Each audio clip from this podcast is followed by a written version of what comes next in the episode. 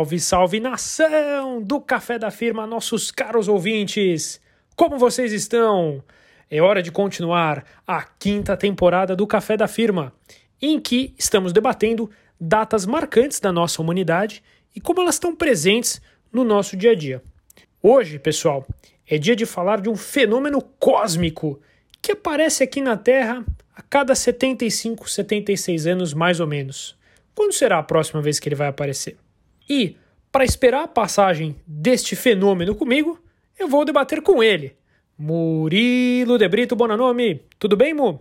Alô, alô, súditos da cafeína! Meu caro Daniel Grossman, que honra estar aqui contigo em mais um episódio do podcast mais irreverente e informativo de todas as oito plataformas de podcasts que o Café da Firma está presente, Dani. Nossos caros ouvintes podem nos ouvir em oito plataformas diferentes, aí à disposição deles, à vontade. Estamos presentes em muitos canais, então não tem desculpa para não tomar um cafezinho aqui com a gente, hein? Para quem me conhece, sabe que eu sou um amante da astronomia, Dani. É um assunto de muito, muito, muitíssimo meu interesse, pois que eu tenho uma conexão, cara, muito, muito, muito poderosa com os astros que vem desde que eu era bem pequenininho. Eu me maravilhava olhando pelo telescópio que meu irmão tinha ganhado de aniversário. Eu passava um tempão, passava horas olhando pelo telescópio, procurando as estrelas, olhando todos os buraquinhos da lua, caçando alguma coisa, tentando achar um cometa, tentando ver se eu conseguia ver algum planetinha ali. Mas era um telescópiozinho muito, muito michuruca. Pouco conseguia eu apreciar do cosmos mas já era vidrado, já era fascinado, achava super místico, achava muito mágico. E, cara, essa paixão se estendeu até os tempos modernos, viu, Dani? Que eu me enfiava nas bibliotecas da faculdade em busca de livros de física, astrofísica, assistia seriados que falavam sobre o cosmos, sobre o universo, sobre forças gravitacionais, planetas, documentários, filmes de ficção. Sempre fui um amante desse tema, Dani. Portanto, é um enorme prazer discuti-lo aqui contigo hoje, Daniel Grossman. Claro que, como estamos falando sobre esse tema, não poderia faltar o meu cafezinho, Dani. Meu cafezinho hoje, Dani, eu tomaria facilmente um cafezinho hoje para voltar para uma trilha que eu fiz quando na época que eu morava na Nova Zelândia ainda fiz uma trilha mágica maravilhosa que durante a noite o céu estava tão estrelado, Daniel. Acho que eu nunca em toda a minha vida vi um céu tão estrelado quanto aquele. Dava para ver a Via Láctea perfeita. Tudo que eu mais queria naquela hora era um cafezinho, viu, Dani? Mesmo porque estava menos 12 graus. Então, um cafezinho bem quentinho cairia muito bem ali naquela hora para me ajudar a me aquecer. E você, Daniel Grossman? Eu não tenho tantas referências galácticas quanto você. Então, para mim, o meu cafezinho dessa semana vai para curar a ressaca do Super Bowl, né? A gente teve o Super Bowl nesse último final de semana, eu me embebedei de água com gás, então nada melhor do que um cafezinho para dar aquela equilibrada na azia e deixar o leite de magnésio sempre na concentração ideal no meu esôfago.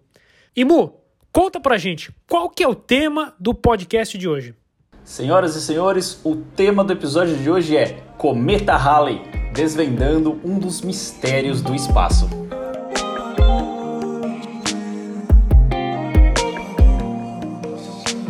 Bom, Mo, as discussões do cometa Halley vêm de longa data, a começar por quando foi a primeira vez que ele foi visto. A Agência Espacial Europeia, a ESA, diz que foi em 239 né, Cristo. Porém, tem vários outros estudos que falam que ou foi bem antes disso, né, cerca de 200 anos antes, tem outros que falam que foi na Idade Média, perto do ano 1100, então ainda é muito nebulosa a data de primeira visualização do cometa. E isso é muito engraçado, né, Mo? Porque Gerações e gerações, civilizações após civilizações, todo mundo menciona de alguma forma a passagem de algum corpo celeste bem luminoso que passa aqui pela Terra. Então, agora, anos depois, a gente sabe que muitos desses registros, na verdade, se referiam ao mesmo cometa, que hoje tem o nome do icônico cometa Halley. E Mu, conta aí para os nossos ouvintes da onde que vem esse nome Cometa Halley. Dani, o cometa Halley, ele leva o nome do astrônomo inglês que não primeiramente o descobriu, mas que primeiramente o catalogou efetivamente dentro dos livros da astronomia. Ele, Sr. Edmund Halley, em 1705, construiu o cálculo pela primeira vez da trajetória longínqua do cometa Halley. O Sr. Halley resgatou registros dos séculos anteriores e ele viu as observações, enfim, de vários fenômenos que eram reportados em várias épocas diferentes, mas que tinham características bem similares à de passagens de cometas anteriores. Então, Pietro Zapianus em 1531 e o famosíssimo Johannes Kepler em 1607 já tinham registrado a passagem de um corpo celeste. E foi aí que Halley juntou os pontinhos ali, devia estar com tempo livre no banheiro, e ele concluiu que se tratava do mesmo fenômeno, o cometa 1P, que doravante passou a ser chamado cometa Halley. O astrônomo então publicou os resultados das suas observações em 1705 na sua obra a Synopsis of the Astronomy of Planets, ou enfim, numa tradução livre aqui para o tupiniquês, uma sinopse da astronomia dos planetas. Os estudos dos cometas, porém, Dani, ocuparam apenas uma pequena parte da vida científica de Halley. O astrônomo não fez só isso da vida, não, viu, minha gente? Ele, além de ser astrônomo real britânico, ele era professor da Cátedra Savilian de Geometria na Universidade de Oxford. Halley produziu o mapa do céu meridional, que nada mais é do que uma representação ótica do céu estrelado que nós vemos à noite como se fosse um plano liso de raio único que cobre o céu e envolve a Terra. Halley também calculou a distância entre o Sol e a Terra, veja só, a partir do trânsito, ou seja, né, das passagens por linhas de referências de Mercúrio e Vênus. Usando dois astros ali do nosso sistema, ele deu uma triangulada ali no geoposicionamento deles e achou qual que era a distância da Terra e do Sol.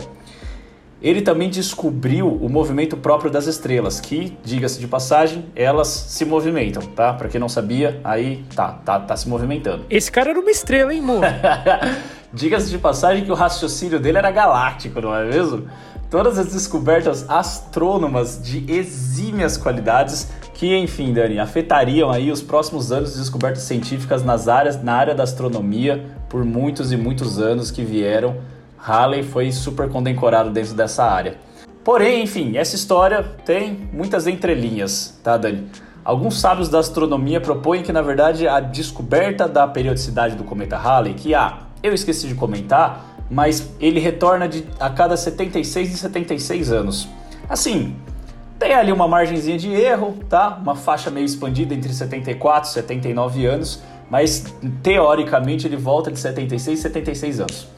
Mas dentro do, do bafafá ali, dentro do mundinho da revista Caras da Astronomia, dizem por aí que a descoberta da periodicidade do cometa Halley tinha sido feita no primeiro século da Era Comum, por astrônomos lá na Mesopotâmia.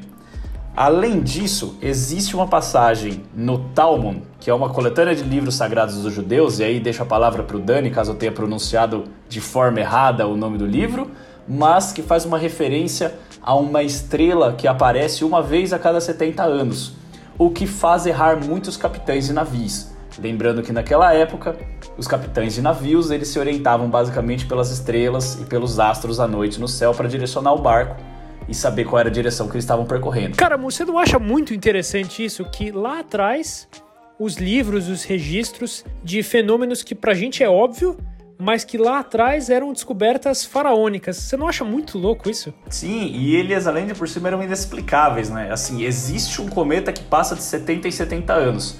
E naquela época a expectativa de vida não era muito grande, né? Então, claramente, ninguém viu duas aparições do cometa. Ou seja, a primeira aparição do cometa era sempre uma história que era contada de geração para geração. Era um pai que contava para o filho que tinha visto o cometa, e um dia o filho via o cometa e falava: Meu Deus, eu lembro quando meu pai me contou sobre isso. E passaram a também usar do cometa para explicar fenômenos que aconteciam na Terra. Então, a gente mencionou mais cedo sobre a época medieval. É, em 1066 teve uma passagem do cometa em que a Inglaterra estava sendo invadida pela França ou alguma outra batalha ali no War europeu. E a Inglaterra acabou perdendo essa batalha, bem na época que passou o cometa Halley. Então, os ingleses culparam o cometa por terem perdido. Então eles passaram a achar que o cometa dava azar para eles. Bom, Mo, já que a gente falou dos anglo-saxões, deixa eu puxar o barco aqui para outra referência. O escritor Mark Twain, né, autor de várias obras aí clássicas da literatura mundial, ele tem uma história curiosa com o cometa Halley. Olha que legal, Mo. Ele nasceu no dia 30 de novembro de 1835, exatamente duas semanas depois que o cometa Halley atingiu o seu periélio. Periélio, substantivo masculino, é o local quando o cometa está mais próximo do Sol, ou seja, mais visível a olho nu. Aí ele viveu a sua vida maravilhosa e no final dela, em 1909, quando ele estava escrevendo sua autobiografia ali na cama, ele afirmou que, assim como ele tinha chegado à Terra junto com o cometa Halley, ele também deveria partir com ele. Abre aspas para Mark Twain. Será a maior decepção da minha vida se eu não for embora com o cometa Halley. Aí o cometa chegou mais uma vez no dia 20 de abril de 1910, ano de fundação do Esporte Clube Corinthians Paulista. O cometa teve o seu periélio no dia 20 de abril e no dia 21 o Mark Twain acabou falecendo. Olha só como são essas coincidências da vida. Que timing, hein, Daniel Grossman? Que timing. Minha Nossa Senhora. E tem mais, Mo. Então vamos aí cruzar o Atlântico, vamos para a Alemanha. Nessa mesma época que a gente falou do falecimento do Mark Twain, a passagem do cometa Halley causou um alvoroço na população, justamente pelo desconhecimento da composição do cometa. Os adultos germânicos diziam que os gases mortais da cauda do cometa, né, a parte é, posterior dele, causariam devastação no planeta Terra, como se fosse a chuva de meteoros que devastou os dinossauros da Terra. E aí essa chuva de meteoros ia dissolver a pele das pessoas. Engraçado como o medo sempre permeou a criatividade do ser humano, né? Isso me lembrou muito, por exemplo, a época das grandes navegações, né? Que os ibéricos, portugueses e espanhóis, faziam seus desenhos sobre o que tinha, né, do outro lado do oceano. E eles desenhavam monstros, eles desenhavam é, bichos fantasiosos que eventualmente iam engolir as embarcações. Então, engraçado como o medo também é um grande balizador da criatividade do Homo sapiens. Maravilhoso. E é engraçado, Dani, como nós temos medos comuns, né? Existem medos ao redor do globo da Terra que são comuns. E quando você busca civilizações antigas, muitas delas tinham medos comuns em diferentes lugares do mundo, mesmo elas nunca tendo contato de fato umas com as outras. É, enfim, muito disso derivado do medo do sobrenatural ou do medo de alguma coisa que era inexplicável, enfim mas existiam medos comuns, né? Isso sempre me lembra uma teoria muito legal que eu estudei um pouco mais a fundo do Herbert Simon de racionalidade limitada, em que a, a gente consegue raciocinar até um certo ponto, a nossa criatividade ela atinge até um certo ponto. Nós somos racionalmente limitados como seres humanos e a nossa criatividade costuma ser o, o ápice desse, dessa limitação. Mas enfim, acredito que isso seja tema para outro podcast, Daniel Grossman. É isso, Mo, até porque para acompanhar a sua inteligência, você que é um astro aí da astronomia e da intelectualidade humana, não é para qualquer um, né? Ô Mo, já que a gente entrou nesse tema, explica aí pra galera o que, que é esse cometa exatamente e do que, que ele é composto. Ah, Daniel Grossman, eu queria ter de inteligência um centésimo do que você tem de ações da Cirela. Enfim, vamos lá, minha gente. Um cometa, Daniel Grossman, um cometa é um corpo celeste considerado menor, sabia? Porque o, o, seu tamanho, de fato o tamanho do cometa, ele é risório comparado a outros corpos do sistema galáctico, como um planeta ou, sei lá, uma estrela, por exemplo. Cometas são rochas, gelo, poeira e gases congelados, lembrando que a temperatura do espaço é muito, muito, muito, muito fria, vulgo o zero absoluto. 273, né, Dani? Menos 273 Celsius. Portanto, a essa temperatura os gases congelam em volta dos, das rochas e ali elas permeiam. Um cometa, Dani, ele varia entre mais ou menos uns 100 metros até uns 40 quilômetros de diâmetro, pensando aí no, nos cometas que a gente conhece, né? Um cometa ele é composto mais ou menos de três partes, Dani. Fica mais fácil da gente entender pensando numa rocha flutuando lá no espaço. E tudo o que ela faz é receber luz de todos os lados, de todos os outros corpos celestes que emanam luz. Então o cometa em si ele não produz luz, ele não tem luz própria. Ele recebe luz de outras estrelas e de outros astros, como por exemplo o Sol. Uma das partes do cometa é o coma. E o que, que é o coma? O coma ele é a atmosfera do cometa que ela é causada pela evaporação de gases por causa exatamente dessas incidências de luzes de outros astros. Vamos, vamos é, proclamar aqui é, comumente como radiação solar, perfeito? E essa atmosfera, Dan, ela é muito, muito, muito difusa por causa dos gases. E ela é perceptível com o uso de uns telescópios muito poderosos, a gente consegue enxergar ela, é, a gente consegue ter algumas nuances dessa atmosfera. O outro componente do cometa é a cauda dele.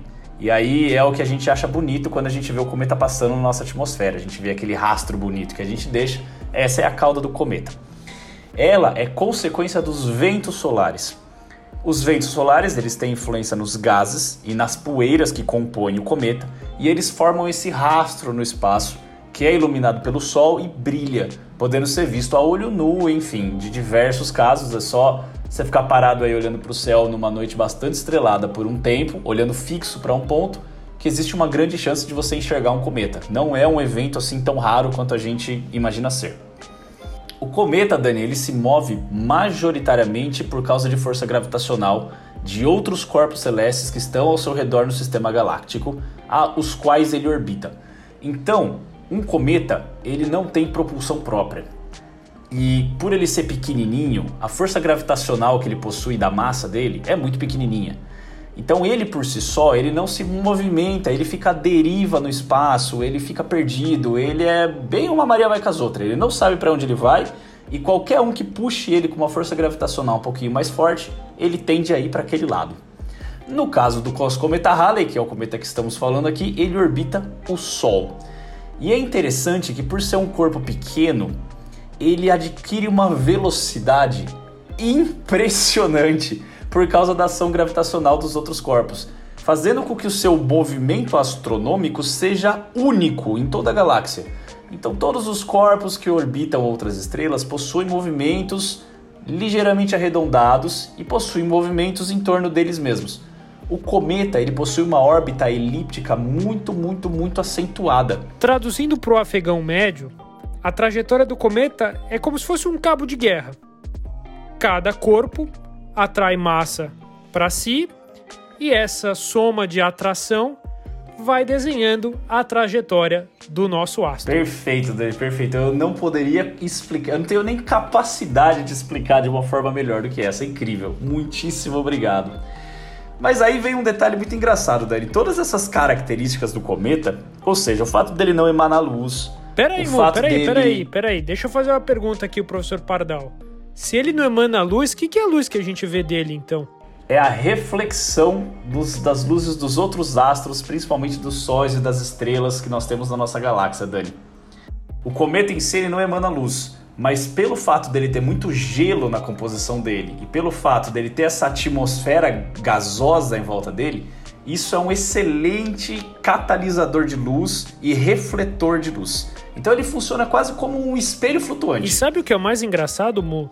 O cometa Halley, ele reflete muito pouco da luz que ele recebe, né? Cerca de 4%. Então, mesmo sendo um dos astros mais escuros do sistema solar, né? Ele tem a cor parecida com a de um carvão, ele ainda aparece bem luminoso aqui na nossa órbita. E é legal, Dani, que todas essas características do cometa juntas, por exemplo, ele ser uma rocha que não emana luz, ele tá à deriva no espaço, ele adquirir uma velocidade estrondosa muito rapidamente, faz com que ele seja o objeto galáctico mais conspiracional que existe de todos os tempos. O que eu tô querendo dizer aqui, né, Dani? o quanto um cometa é explorado pela indústria do cinema e por teorias malucas apocalípticas que falam que vai cair um cometa na Terra e vai matar todo mundo, não é brincadeira, né? Não, não tem nem base para uma coisa dessa. Vamos deixar um convite aqui para nossa audiência. Que filme ou que série ou que obra da literatura vocês leram ou interagiram que envolve a passagem de cometas? Eu, como bom senhor de 12 anos, eu lembro muito do filme Dinossauro da Disney, que falava justamente da época que nós comentamos aqui no podcast sobre a extinção dos dinossauros. Ô Mu, fala pra gente aí uma obra que envolve os cometas que você gostaria de dividir e sugerir, né, pra nossa nobre audiência do Café da Firma. Ah, Dani, eu já recomendei aqui, mas eu deixo a sugestão novamente. Se não me engano, se não me falha a memória, recomendei na nossa segunda temporada. Alô, alô, telespectador, nosso caro ouvinte, resgata aí no histórico do, do podcast do Café da Firma, a temporada número 2. Ouve novamente. Para você que não ouviu, ouve pela primeira vez. Deixa lá seus comentários do que você achou do episódio. Em que nós falamos de filmes e séries. E nesse, e nesse episódio eu recomendo uma série que é a Cosmos, que eu acho fantástica, simplesmente fantástica. Neil deGrasse Tyson, simplesmente incrível, deslumbrando conhecimento. E tem um episódio falando especificamente sobre astros, é, volta, especificamente falando sobre todos os tipos de astros diferentes no nosso, no nosso sistema galáctico. E eles falam um pouquinho sobre cometa. Então fica aí a dica para as pessoas assistirem. Agora, Dani, conta para os nossos caros ouvintes. Como foi a última passagem do cometa Halley? Bom, Mo, a última passagem do cometa Halley, ela ocorreu em fevereiro de 86. Uma época que a gente não era nem sonho de ser nascido e o Palmeiras não tinha mundial. Então, Bom, continua, né, Dani? Continua, né, Bri? Continua sem mundial. Um abraço aí para a torcida do Palmeiras. A população já esperava que o cometa fosse passar, né? Afinal, como a gente falou, a última aparição dele, o last scene dele no WhatsApp tinha sido em 1910, então a turma já esperava que ele ia aparecer. E aí, em 1985, o astrônomo americano Stephen James O'Meara, aquele abraço, Stephen, ele subiu no topo de um vulcão lá no Havaí. Devia estar bem ansioso, né? Levou lá sua água com gás, cobertor, snacks e tal, para justamente ficar ali monitorando a passagem do cometa. E aí ele usou um telescópio e, bum, Tava lá o cometa Halley, ele foi surpreendido, né, amor? Aí sim, fomos surpreendidos novamente. Ele foi lá e viu o cometa Halley em franca aproximação. E obviamente, Mo, pela distância que o cometa ainda estava da Terra, ele só conseguiu visualizar com um aparelho, né, nesse caso o telescópio. E conforme o cometa foi se aproximando, as pessoas puderam ver sem o uso de aparelhos, né? Então, em novembro de 85, foi a primeira vez que deu para avistar o cometa a olho nu. Vamos agora a outras curiosidades dessa última passagem. Mu, você sabe o que é uma unidade astronômica? Olha, Dani, eu na verdade sei, mas eu vou deixar você explicar para os nossos caros ouvintes. Vai, manda ver. Bom, pode ser, por exemplo, um produto que ele tem apenas uma unidade só e é um produto muito bom, né? Então é uma unidade astronômica do produto. mas na verdade, nesse caso, a unidade astronômica ela é uma unidade utilizada pelos físicos e pelos cientistas, que ela é a distância entre a Terra e o Sol, que dá mais ou menos ali 150 milhões de quilômetros, ou seja, longe. E essa aparição de 86, ela foi uma das menos favoráveis da história, porque a distância entre o cometa Halley e a Terra foi de apenas 0.42 unidades astronômicas, o que dá mais ou menos 60 milhões de quilômetros. Né? Um dia a gente consegue correr isso tudo, Mu. E por que aconteceu isso? Porque na aproximação do cometa pela órbita dele, ele e a Terra estavam em lados opostos do Sol. Então, essa infeliz coincidência, digamos, fez com que a visualização fosse mais difícil. Porém, nossos caros ouvintes, a expectativa é que, para a próxima passagem do cometa Halley, que a gente vai contar mais para frente, é esperado que o periélio seja bem mais perto, ou seja, o cometa Halley e a Terra vão estar bem mais próximos, então vai ser bem fácil de visualizar. É, esse, esse periélio aí a gente já explicou o que é, hein? Se você não lembra o que, que é, você não tá prestando atenção no podcast, hein? Volta um pouquinho aí e ouve de novo, hein? Conta aí pra galera, o que mais que rolou nessa última passagem? Dani, tem um outro lado negativo também, além, claro, do cometa estar em lados opostos do Sol, que a urbanização prejudicou bastante a visualização do cometa. Como o cometa não emana luz, ele só reflete a luz do Sol, ele reflete todas as luzes que incidem sobre ele. E quanto mais urbanizada a área, maior concentração de luz existe, e quanto maior concentração de luz existe naquela região, menos luz de fora você consegue perceber. Então, enfim, a urbanização, leia-se Revolução Industrial aqui nessa época, também dificultou bastante a visualização aí do, do cometa a olho nu. Mas, Dani, por outro lado, a tecnologia ajudou e muito. Foram lançadas várias sondas para estudar o cometa. Em uma época que, bom, Apesar da Guerra Fria estar tá encaminhando para o fim ali, as explorações dos céus eram mais frequentes. Então tivemos quase que uma Copa do Mundo cósmica ali com sondas japonesas, soviéticas, europeias, tentando explorar bem de pertinho o cometa Halley. Foi quase uma guerra nas estrelas, né, Mo? E tem mais, pessoal. A gente falou mais cedo no podcast sobre a chuva de meteoros que os alemães estavam com medo lá em 1910. E durante a passagem do cometa, é fato, são gerados pequenos fragmentos que resultam em chuvas de meteoros. E são duas, olha só, amor, porque melhor que uma são duas chuvas de meteoros. A gente tem a Eta Aquarids, que ocorre mais ou menos de abril até maio, durante essa passagem do cometa, e a Orionidas, que ocorre no mês de outubro. A Orionidas tem o seu nome, a etimologia, devido à constelação de Orion. Olha só que legal. Sensacional. Mas que cultura, hein? Meu Deus do céu. Um dia eu chego lá. Dani, fala pra gente, pros nossos ouvintes aqui, quando será a próxima aparição do cometa Halley? Me conta. Façam suas apostas, meus amigos do Café da Firma. Depois de uma matemática bem elementar, né? Alô, turma da álgebra, a gente estima que o cometa Halley vai atingir o seu periélio novamente em 2061, ou seja, daqui a 40 anos, no mês de junho. E como a gente falou, a gente estima que o cometa vai estar bem mais próximo da Terra do que nessa nossa última aparição. Então, vai ser muito mais fácil observar o cometa daqui da Terra.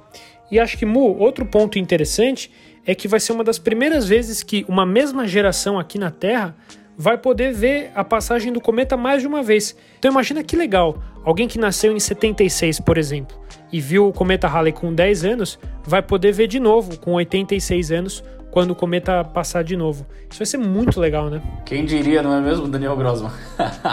não, Mu, vou além. Imagina se reúne a família inteira para ver o cometa Halley. É o famoso de geração em geração que a gente falou lá atrás no começo do episódio, se materializando bem na frente dos nossos olhos. E Dani, fala pra gente, nessa passagem do cometa Halley, daqui a 40 anos, lá no mês de junho 2061, Daniel Grossman estará fazendo o quê? Estarei aposentado se tudo der certo. E você? Ah, DG, não sei. Eu acho que eu tenho planos grandes e audaciosos para assistir a passagem do cometa. Mas conta você, conta você. O que, como você espera receber esta passagem cósmica incrível e única? Bom, primeiro deixa o canal aberto para nossa audiência me dar sugestões, né, do que, que seria legal fazer na festa do cometa. Mas daqui do meu lado, o que eu gostaria de fazer? Aquela cadeira de balanço, bem serena, bem tranquila, uma bermuda e um crocs bem confortável e uma água com gás, gelo e limão espremido ao meu lado. Acho que esse é o cardápio completo para festa do cometa e para eu juntar minha família e meus amigos para a gente poder ver bem de pertinho a passagem do cometa. É isso que eu gostaria de fazer. Né? Esperamos que a pandemia já vai ter passado, então a gente vai poder aglomerar um pouquinho, fazer um churrascão, eventualmente, um hambúrguer, alguma coisa, e assistir com muita alegria a passagem desse cometa. E por aí, na Maison Bonanome, o que, que você está preparando? Pô, Dani, eu fico me perguntando duas coisas, cara, duas coisas. Primeiro, a primeira delas é, é será que até lá o Palmeiras vai ter Mundial? E a segunda delas é, será que até lá a gente vai ter uma lente de aumento já embutida na nossa retina para não precisar, enfim, ficar usando telescópio ou qualquer outro tipo de coisa para ver o cometa e conseguir enxergar ele bem de pertinho, assim, sabe? ia ser bacana. Mas olha, Dani, eu tenho planos audaciosos para a passagem do cometa, porque enfim, sou de fato um amante da astronomia. Então, cara, possivelmente eu estarei na fila de espera para reservar algum lugar inóspito, algum lugar bem distante, algum observatório em algum deserto desse nosso mundão. É, obviamente que eu vou aproveitar, cara, para fazer a viagem, né, claro, mas a priori o cume da minha expedição seria a observação do astro. Eu não sei, Dani, penso em lugares como, por exemplo, o Pico Palomar, que é uma excelente montanha para observação de, de astros. É, o observatório no Uni, no Salar do Uni, maravilhoso também, outro lugar incrível. É, algum deserto que seja ótimo para observação de, de, cometas, como por exemplo o deserto sul-africano, ele é incrível para observação de cometas, o, o, o, o Gemini, se não me engano ou até mesmo alguma ilha observatória do Pacífico, não sei, Ilha de Páscoa, alguma coisa desse tipo, mas enfim, será um fenômeno que, cara, eu não posso perder de forma alguma, viu? Aí a gente aproveita, amor, estamos com tempo, né, até 2061, compra um bolinho, língua de sogra, fogos de artifício, né, para deixar a festa bem completa, né? Ah, é, né, Dani? Não pode deixar um evento desses passar assim desapercebido, não é mesmo? Com certeza, amor. Eu acho que já vale a gente ir se preparando, até porque 40 anos passam voando. Não tanto quanto cometa, mas passam voando. Então é bom que a gente já está começando a coletar dicas para nossa festa para a próxima passagem do cometa Halley. Então, se vocês gostaram do episódio, deixem aqui como vai ser a festa de vocês. O internauta que der a melhor sugestão vai ganhar um grande beijo no coração dos hosts do Café da Firma. E assim, nesse mote, que a gente encerra mais um episódio do Café da Firma. Aproveito para agradecer mais uma vez a ele, Murilo de Brito Boranome, e a todos vocês pela nossa nobre audiência. Aquele abraço, pessoal. Valeu! E tem mais, Mo. Agora vamos sair dos Estados Unidos. Ele é americano, né? o Twain é a passagem do cometa Halley causou um ofurô. É ofurô? Não é ofurô. Não, ofurô é a banheira. É, fu é alvoroço. É um alvoroço. Essa, essa também vai pro blooper, tá? Pode mandar, pode mandar. É, o blooper tá aí pra isso. Senhor de 12 anos, eu lembro muito do filme Dinossauro, da Disney. É Dinossauro, né, o nome do filme. Mas, Dani, por outro lado, a tecnologia de... Nossa...